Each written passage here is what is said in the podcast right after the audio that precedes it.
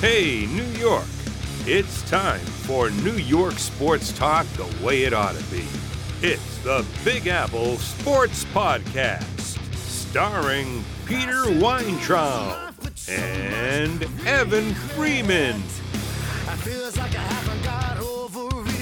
Welcome, everybody, to the Big Apple Sports Podcast. I'm Evan Freeman. I'm Pete Weintraub, aka Pete. Big Bald and Proud, not Mama. Not Mama. All right, Pete, what do we have up first? I believe we do have Jets talk on the docket. Yeah, so we talked about it yesterday. Of course, the second I upload it to YouTube, it turns out that Jeremy Kerley was signed by the Jets. So I guess all signs indicate that he's healthy, ready to go here in the 2017 to 18 campaign. So, Evan, we talked about it yesterday, but this is a guy who's been a Jet for a long time. He was not on the Jets last year, obviously, but he's been there for the bulk of his career. He's another veteran wide receiver. Is he the best wide receiver in the league? No, but he's a significant upgrade over what they have at present. And adding another veteran into the mix with Jermaine Kearse to head the receiving corps, I think it's a good move. Oh, wait, it definitely improves the team. But before anyone starts getting really excited, Jeremy Kerley is about five seven in cleats. There's a reason why the Jets cut him to begin with before he Right. went to the 49ers. So this isn't this big splash signing. He's definitely the second best. Right now, he's the second best receiver on the team because we haven't seen anything new from Robbie Anderson other than what we saw last year. Mhm. So hopefully Robbie Anderson, he's the guy I'm looking at. He's a deep threat. He's kind of tall. I'm the guy. He I think he needs to be the one that takes the next step forward. But it's a good signing. It improves the receiving core. Like we said yesterday, it's important because at some point Bryce Petty is going to take over, which I, unless Bryce Petty's hurt, which will probably happen because Yeah. Bryce Petty is always hurt. He's, I don't But- know how it happens because he never plays. But made of made of glass. Uh, either Petty or Hackenberg will be running this team very very shortly. yeah, So we need guys that can go out, run routes, catch the ball, and help these guys learn the game of football because that's what they need to do. Hackenberg and Petty need to learn the game of football. It's that simple. Yes. Right, absolutely. And I think like like you said and like I mentioned earlier, I think that having another veteran at least will help in the development of a Robbie Anderson and some of the younger guys who are in the mix. So that way they don't have too much pressure on them too early. I mean there won't be any pressure after week three, but still. Uh anyway, heading over across the locker rooms to the New York Giants, Odell Beckham Jr. today, jogging at practice with heavy tape on his ankle, but he's Without still, heavy tape. Oh, without heavy tape. Excuse me, I misread that. But still not practicing. All right, so it's Wednesday. We're four days out from game day. Evan, what are your thoughts on this? Listen, all I hear on the radio is Odell should Odell's going to play. He's probably going to play. He should play. No, he shouldn't play. If we're four days out and he still hasn't practiced, there's no way he should be playing. Listen, Yes. it's good news that he's jogging without heavy tape on. But let's say let's say he feels 85%. He's not feeling 110% by Sunday. No. And usually once you feel better, you usually need a few more days to really be completely healed. It's mm-hmm. not, oh, I feel really good, I'm 100%. Usually that's about 85, 90%. And all it takes is that one little hit or that one cut where his foot gets stuck on the ground and he could be out for weeks and that will ruin the Giants season if they're missing Odell Beckham Jr. for 6 to 7 weeks because he breaks his ankle. yeah. I wouldn't risk it.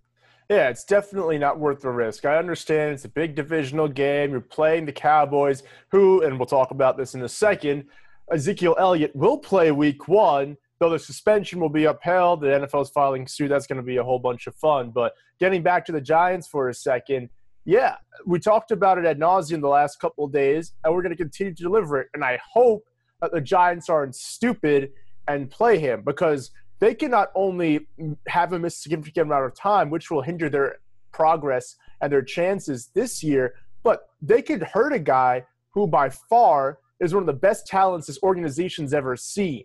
So they want to sign him long term. They may not be a long term, depending on the severity of him hurting himself. So I'm with you. If he's not feeling 85, 90%, like you said, if he's not at least practicing running lightly on the field, light routes, not just jogging, we're going to have some issues come Sunday. So I hope they don't start him. I hope they give him the rest he needs. Hopefully he'll be back by week two, but you can't chance it.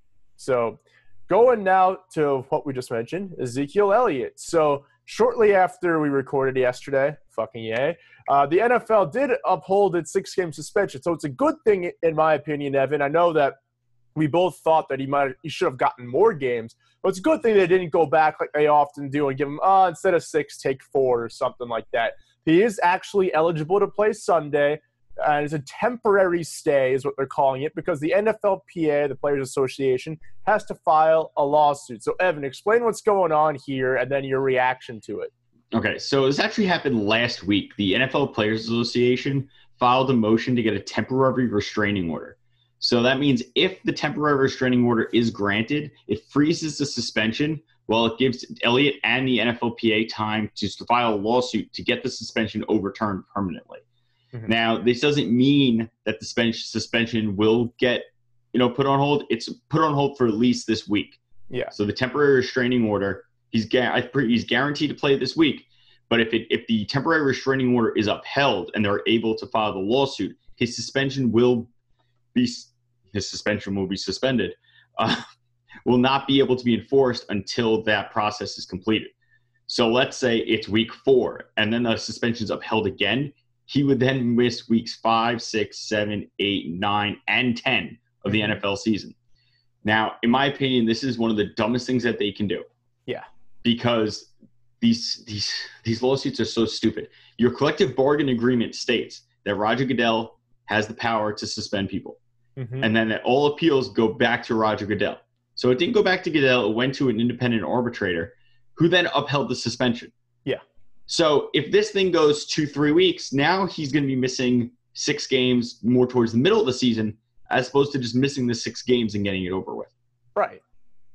Yeah, I'm with you. I, if I'm him, and and even if I, obviously the players association is supposed to be in the players' best interest, but this isn't in the player's best interest. Yes, he's he may play week one, and like you said, he can play weeks two, three, four. We don't know when he's not when this is finally going to get upheld. But the problem is, let's say he plays the first ten weeks. Let's say somehow they're able to draw that out. Then he misses the last six. The Cowboys are in the midst of a division battle. Elliott's having a great year. He's once again the cog to their offense. Then all of a sudden, there's a lot of undue pressure on Dak Prescott. He's only a second year quarterback, guy who didn't throw a lot last year. And there's a lot of pressure on him to take that Cowboy team to the playoffs. It's not good for the team. Obviously, it's not good for him, but it's not good for the team. He's going to serve it no matter what. So if I'm him, I just take it now. I'm back for the last 10 games. I'm back for the stretch run. I'm fresh for the stretch run, and I'm ready to go. It's almost like Tom Brady last year. I was about to say, it's exactly what happened with Tom Brady. Listen, it, this is, like I just said, it's collectively bargained. So yeah. what are you fighting? You have granted the, this power to Roger Goodell. That's yeah. your problem. That yeah. no one else really gives a shit. Yeah. And we have to take up time. The, first of all, this has to go to federal court. So we're now wasting the court's time to hear a labor argument for something that was collectively collectively bargained. Yeah. It's just stupid. It's a complete waste of time. Service suspension, come back. Brady did it for oh, he took the whole thing to court. But that was during the off season. Mm-hmm. Listen, once the season starts, he's going to be a distraction now. All this is is going to be, oh, what do you think about this? What do you think about that? Is he you worry about the suspension? Worry about this? Let him. He should serve his suspension, come back and play. That's yeah. it. Yeah, I, I'm with you. It does his team a huge disservice. He's going to serve it anyway. It doesn't matter. It's in the collective bargaining agreement. They're not going to win in court. There's no point in doing this. If you don't like it, next time you negotiate the collective bargaining agreement, maybe change how that's handled. But for now, you're fucked. You're serving six games. An independent arbitrator upheld Goodell's ruling and thought it was also a good idea. Therefore, you're a moron. You got caught. Serve your suspension like a man. Get it over with and help your team the last 10 games. It doesn't make any sense. But stupid, stupid, stupid people. Yes, very stupid people. Moving on to, well, not people who are much smarter, the New York Mets. So we're going to talk about Matt Harvey today. There's a lot of well, we, we can touch on it really, really quickly. Um, Matt Harvey, there's a lot of speculation that he's being mishandled. He had a shitty game in Houston after like 11 and a third innings in his rehab starts, leading back to that game in Houston where he gave up seven earned runs in two innings. And uh, he's starting a three days rest here tonight. And a lot of people think that he's being mishandled and that this means that his days in New York are numbered. Listen, his days have been numbered for a while ever since last season, have been numbered. And then the bullshit he pulled earlier this year before he got hurt, uh, missing, not showing up to a game, the Mets having to send people to his home, him refusing to come. Because all because Julian Edelman fucked his ex girlfriend. Like, okay, sorry, Oh, man. God. You have professional responsibilities as a player, and it's upsetting that yes, you suffered with debilitating injuries the last couple of years, but the Mets probably are. They can't pay all these pr- big pitchers. Fortunately, most of them have gotten hurt. The, the guy is the only one left standing. Syndergaard, I'm sure he's going to be given the benefit of the doubt. And but they're definitely not going to keep Matz. Matz can't stay on the field. He can't show that he's even going to be consistent. Harvey has been incredibly inconsistent after the 2015 season. Those two guys are out. So it makes all the sense in the world. I don't think they're mishandling him. I don't really understand why they're even pitching him in the first place. Probably just to sell some tickets. Yeah, But- season's over. Why on earth are you starting a guy on short rest who's been injured for half the season? Well, it's the same thing with David Wright, and I actually wrote an article on 12up.com about this earlier today about why are you why is he going through a rehab assignment in late August when the season's over? He's not going to come back till September if he actually got through the rehab assignment, which he underwent rotator cuff surgery yesterday, so he didn't. There's no point, guys. Uh, they're, they're just trying to fill the seats. It's almost as ridiculous as calling up Tim Tebow to the majors just to get people in the stand. If they call if they call up Tim Tebow, I'm done. I'm done. I'm gonna burn all my Mets shit. Yeah, uh, that would be ridiculous. He, he has not earned that privilege yet, but yeah. Anyway, all right. So the main thing we want to touch on with the Mets is not that; it's payroll. So Hero. an article, doctor. Dollar dollar bills, yo. So uh, a report came out earlier today from the New York Post. I sent it to Evan at seven this morning while I was taking a shit, and basically I never got it. you never got it. Well, basically, what it stated it, it was kind of like an interview with Sandy Alderson and an assessment of next year's payroll. They're talking about David Wright as well and how if he does what Michael Cuddyer did a couple years back and gave his salary back, then instead of having 65 million in payroll capital to use towards next year's roster, they then have 85 million to use towards next year's roster. But Sandy Alderson pointed out they may not even use what they have, what they get back in savings, because this year, 2017, which is obviously one of the worst years they've had in a while, they had $155 million payroll, the 12th highest in baseball, which for a New York team, especially the Mets, a couple of years removed from the World Series and just one season removed from making a wild card, it's ridiculous that they a weren't even planning on spending that much. But the fact that Alderson stated he's going to pull back potentially the reins and not even spend that much next year. Evan, what are your thoughts on that? It makes me mad as a Mets fan because listen, they, yeah, they went to the World Series, and for some reason, I knew that they were going to crap out after that. Listen, we made all this extra money going to the World Series. Now let's save some money. Mm-hmm. it's a small market mindset. It's a non-competitive mindset. You have people going out there all the time, and this guy at my gym that works there, he said there were six people in his section yesterday. Mm-hmm. Six.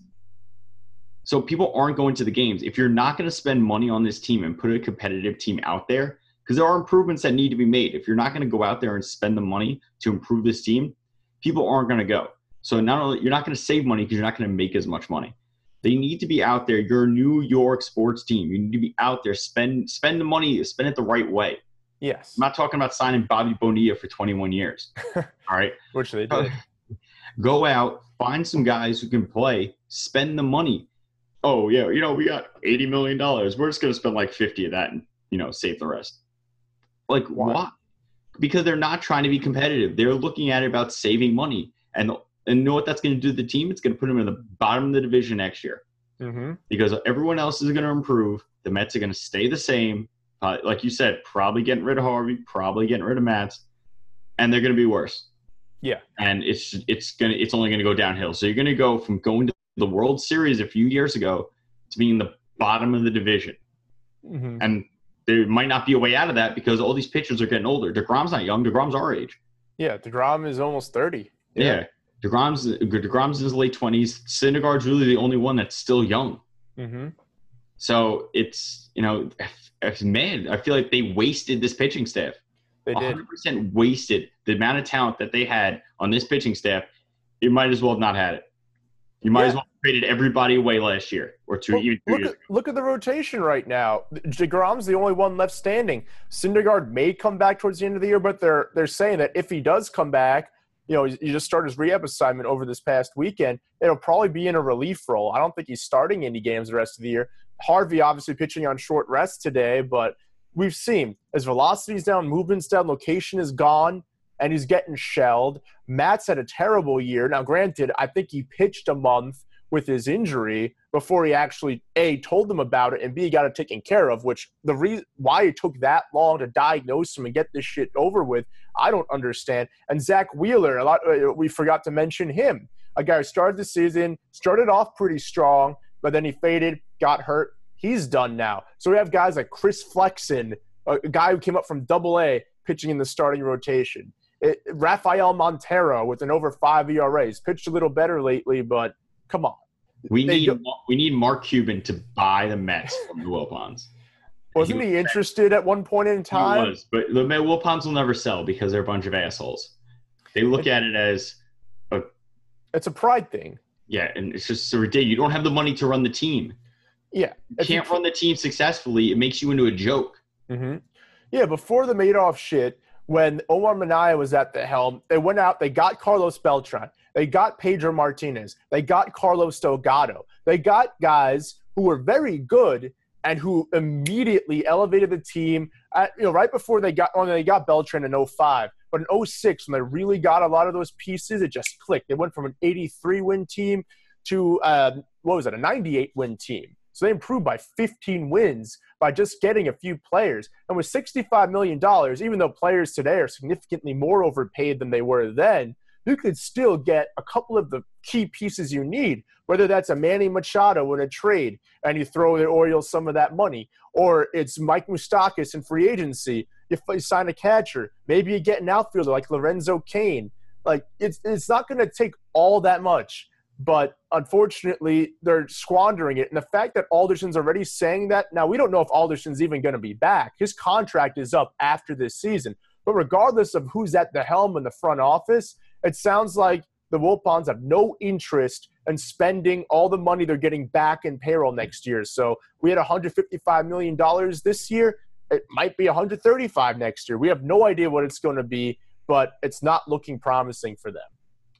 So moving on to the Yankees. So last night they lost, a, I believe it was seven to six, a nail biter to the Orioles. Unfortunately, the Yankees lost on a walk-off home run. Manny Machado off of Dellin Betances. Obviously, since Chapman has struggled a lot since the All-Star break, it's now been kind of a closer by committee. Chapman some nights, Betances others, Robertson others. So Betances unfortunately couldn't get the job done. And look, Betances has never shown he was a good closer. He's a great setup man, but for whatever the reason, the second he goes from the eighth to the ninth inning and he becomes the man, he doesn't do well. So, Evan, what are your thoughts? Do you think Yankees fans need to be worried because this is yet another one-run game that they ended up losing?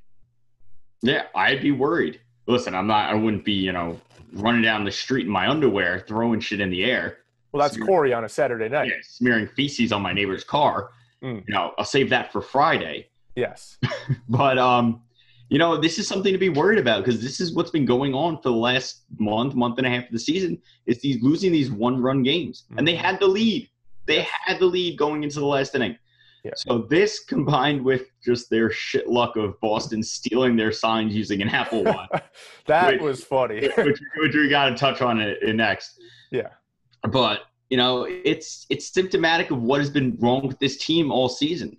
Yeah. And maybe not all season, but at least more high. Since the All Star break. More, yeah, it's been more highlighted in the last month and a half, and it's mm-hmm. definitely been a problem since the All Star break because you don't have guys like Aaron Judge just knocking the cover off the ball. Yeah. When you have a guy like Aaron Judge hitting the way he was hitting, it hides your flaws. Because if you're up six runs, you're not going. You it's most likely. And the bullpen gonna, gives up four runs. It doesn't matter. Exactly. Yeah. So it's they it's something that I would be worried about going forward, and especially well, I still think they will make the playoffs because I don't think even this series will decide it because there's still plenty of time left in the season for them to bounce back.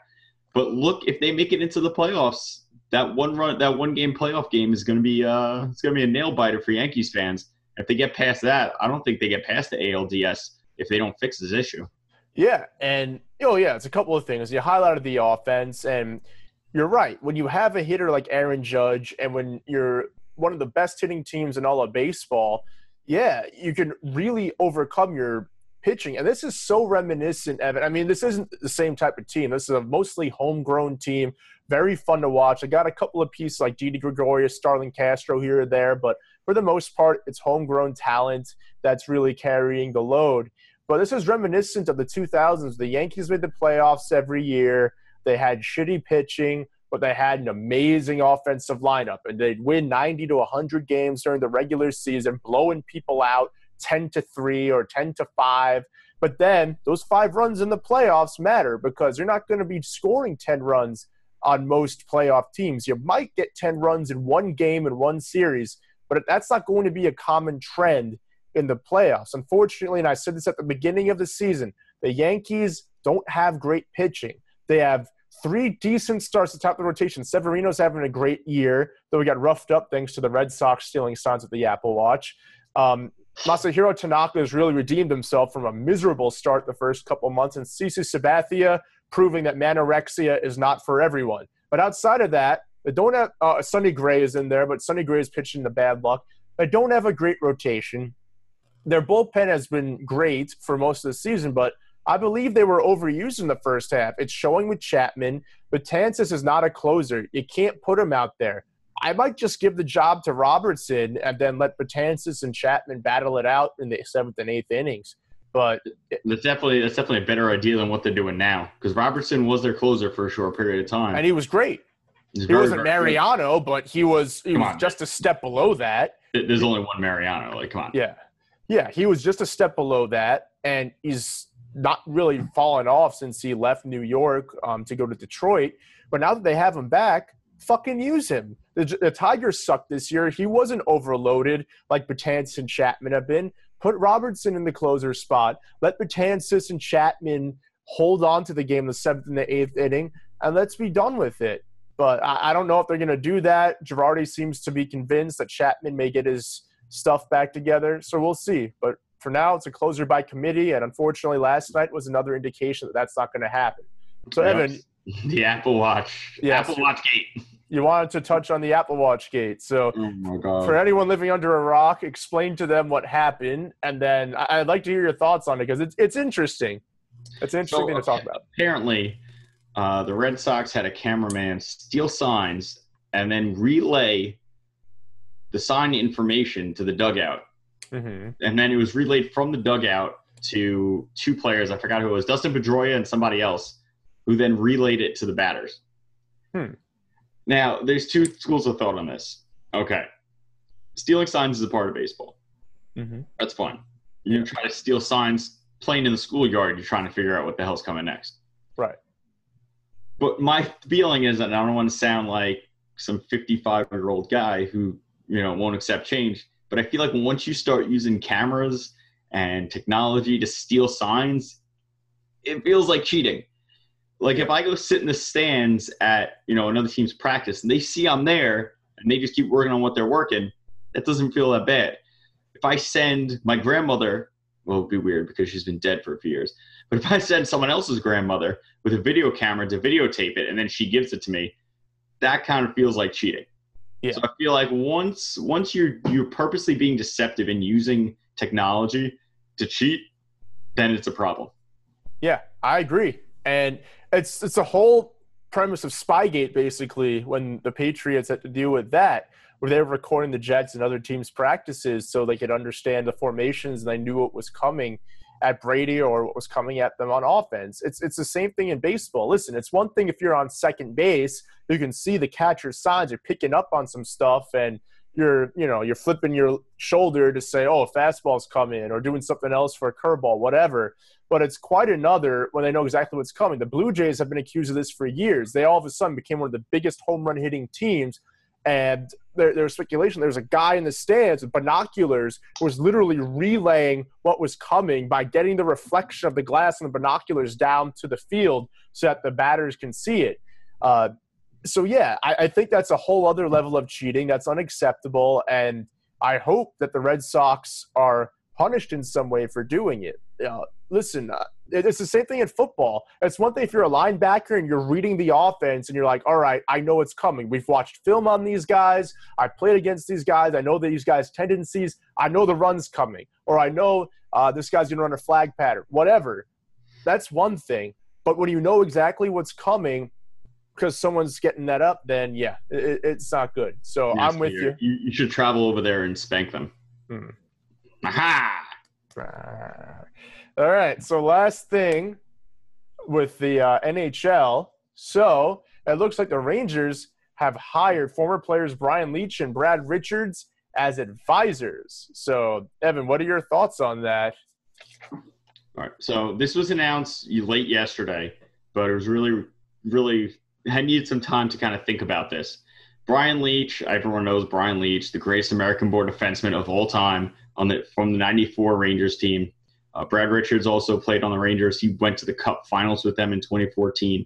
These are two guys who are known as smart players who played a long time in the NHL. And I like these hires. They're, they're going to help with prospect development and on ice development for the Rangers and their AHL affiliate, the Hartford Wolfpack. This combining with you know hiring Chris Drury for the GM for the Hartford Wolfpack, I think that they're making some good moves. They're getting guys who are known to be students of the game, who have been leaders on teams. All these guys have been a captain of a team at some point. So I think this is a great pickup. These guys are they're smart players. They know what they're looking at on the ice. They know what it takes to win. All these guys are winners. I know Chris Drury didn't win a cup. Did he win a cup? I don't know if he won a cup. I don't remember. But um, he might. I forgot. I think he played in Colorado. I don't remember if he was on. Oh yeah, he didn't win it with the Rangers. No. Nah. But Leetch won with the Rangers. Richards won it with Tampa Bay. These are guys who were winners. So I like these hires. I'm not saying it's going to automatically make you know every Rangers prospect into a Stanley Cup caliber player, but I think that it allows these guys to learn from guys who knows what it takes to go all the way. Yeah, absolutely. I think I think it, I love when teams do this. When you bring back former players who are smart and they know what to look for on the ice. And we've gotten really fond of, and, and I've been accused of this just as much as the next guy, Moneyball, of statistics. Moneyball. But um, it's important to have players in player development who know the intricacies of the game. Every sport has its own intricacies. And it's important that you have people in positions to help develop players so that in certain situations, if they're making mistakes, they're not doing the right thing, if they're not in the right position, whatever, they have people there who can bring him along can also report to the Rangers. God forbid they want to call someone up. Oh, this guy's got great instincts. You have a need at left wing or center because so and so got hurt. Here you go. Winning, this guy's ready. Winning doesn't come out of nowhere. You got to get winners in the organization in order to get those guys to where they need to go. Exactly. And by having former winners uh, in, at the head of player development, I think that they're going to be much better off. I think this is a great move. And when John Tavares is there in a year, I, I think that they'll be very better. happy. John Tavares, the Rangers. I'm making T-shirts. Yeah. I'm, I, send I'm send one to his house. If anyone has his address, please send it to me. Yeah. He's also going to send a bag of feces every day until he signs with the Rangers. Yeah. All right. So we're going to get into a couple of ads and then Scumbag in Sports, which is actually a New York homegrown guy. But before we get into that, first off, weight loss by Pete, my service. So if you're looking to lose weight and you're tired of yo yoing, feel free to go to my website and download a free report on the homepage. That's weightlossbypete.com. It reviews the five strategies I personally use to lose 100 pounds and keep them off. All you got to do is click the download button, put in your email, you're done. Uh, Evan is on HubSport, right? HubSport, HubSports.com. Hub Hub pages. Just check. Keep keep Fuck your eye me. on our, keep your eye on our Facebook page. That's where the links will be posted. I will have a new article up tomorrow on a New York Rangers season preview and the top five players who need to make the biggest jumps so that the Rangers can be cup contenders this year. And then also, I just started writing for 12up.com. Actually, for my first article, the senior editor wants me to do an internship. We'll see what that entails. But uh, I Sounds wrote like about, he wants you to jerk him off, Peter. Well, I really hope not. There was a female in his picture, so no. But um, but yeah, the article was about David Wright. Obviously, we talked about this at nauseum. No, okay, enough. but it's about David Wright and whether or not he should retire. It's an interesting take because I don't fault the guy for trying, regardless of his rationale. Obviously, he stands to make about $50 million over the next three years. All he has to do is try to play and makes all the sense in the world. Granted, a lot of people are, like, oh, don't get greedy. He's made 150 million dollars already in his career. Who gives a shit? If you have Well, 50 he, only million, gets, he only gets half of that because of taxes. okay, so he made 75 million dollars in his career. Still a ton of money. But if you got another 50 million, athletes have very small windows. I talk about that in there, We back it up with some stats. It's fun. Go to 12up.com, check it out. All right, scumbag in sports is Carton from Boomer and Carton. All right. And why is that, Evan? He was arrested by the FBI this morning, but let's tell the listeners why. All right. So apparently, Craig Carton is a big fan of Bernie Madoff because Craig Carton was arrested in a concert ticket Ponzi scheme. Concert Apparently, Ponzi scheme. he ripped off millions of dollars from investors by peddling bogus concert tickets in order to cover his own gambling debts. What a scumbag! Jeez. He's not making enough doing that fucking show? That's like Well, one of the premier sports talk shows in New York, He's a gambling addict. He probably is a, first of all a terrible gambler because obviously. and with the amount of money he's making, he probably had to hide it from his wife so he couldn't take money. Out. Oh, is he married? I don't even remember if he's married. Who gives a shit? This guy's a scumbag. He had to hide it from his family in order so they wouldn't find out he's a gambling addict. He's a piece of shit. Apparently, um, they ripped off at least $3.6 million from two investors, and Carton on his own uh, ripped off $2 million from those same two people. So about $5.6 million from two people. Uh, you can bet they're going to sue for a lot more than that. Oh, definitely. And apparently, he claimed that he sometimes on his own and sometimes through his partner had access to million dollars, millions of dollars worth of concert tickets at face value. Uh, apparently, this was a lie. he did not. The lie detector test determined that was a lie. Yeah. Um, yeah. In addition to charges from the SEC, he's also being charged with wire and securities fraud from in Manhattan federal court. So this guy is about to get bent over a barrel, and I hope he bought plenty of lube because that's going to be the long cock of the law going right up his ass. Yes, please don't drop the soap carton. Please. Please. Please. Uh, Uh, I, I have nothing else to say about that. That's just. I I don't understand people. I mean, you know, first we're talking about woman beaters in Ezekiel Elliott, and now we're talking about a guy who's swindling people. When I'm sure through his connections and the popularity of his show, he could have very well legitimately gotten these tickets and been able to actually do this business venture appropriately. But the fact that he conned people, and not just a little con where he could have paid them back, really like, look, I'm a gambling addict, I'm going to rehab, here's your money, bye bye. Instead, Bye bye. he's, he's not doing that. He had to get caught by the fucking FBI and arrested. So obviously, not a good news. Didn't reach out for help, and that's what happens. That's all I have to say. They should just replace him with both of us and make the show better. It would be a lot better. Be a lot. All right. So, guys, petition to, to replace Craig Carton. change.org, everyone. Change.org. All right. So find us on social media, guys. You can find us on Facebook at facebook.com slash Big Apple Sports Podcast. Instagram, our handle is also Big Apple Sports Podcast. Twitter's fucked up, NY Big Apple Sport. Despite the Nazi statement yesterday, they did not put us down. Thank God. I'm sure. I mean, if you want us to get banned, I can get us banned on Twitter. It's really Yeah, let's not do that yet. Um, eventually, But when we have hundreds of thousands, if not millions of followers, and people will be outraged about it, then when they're building that. statues to us in the street and Yes. pose like this. Yes, with no underwear. All right. Yes, of course, no underwear. Why would I be wearing underwear? It's a ridiculous statement. Who wears underwear? And also, guys, if you want us to include topics that we're not covering, there's something going on in the world of New York sports that you want us to cover that we're not covering, please feel free to email us at bigapple.sportspodcast at gmail.com and we'll get that up. For that, I'm Pete Weintraub, Um, Evan Freeman. and we'll talk to you guys next time. Have a good one.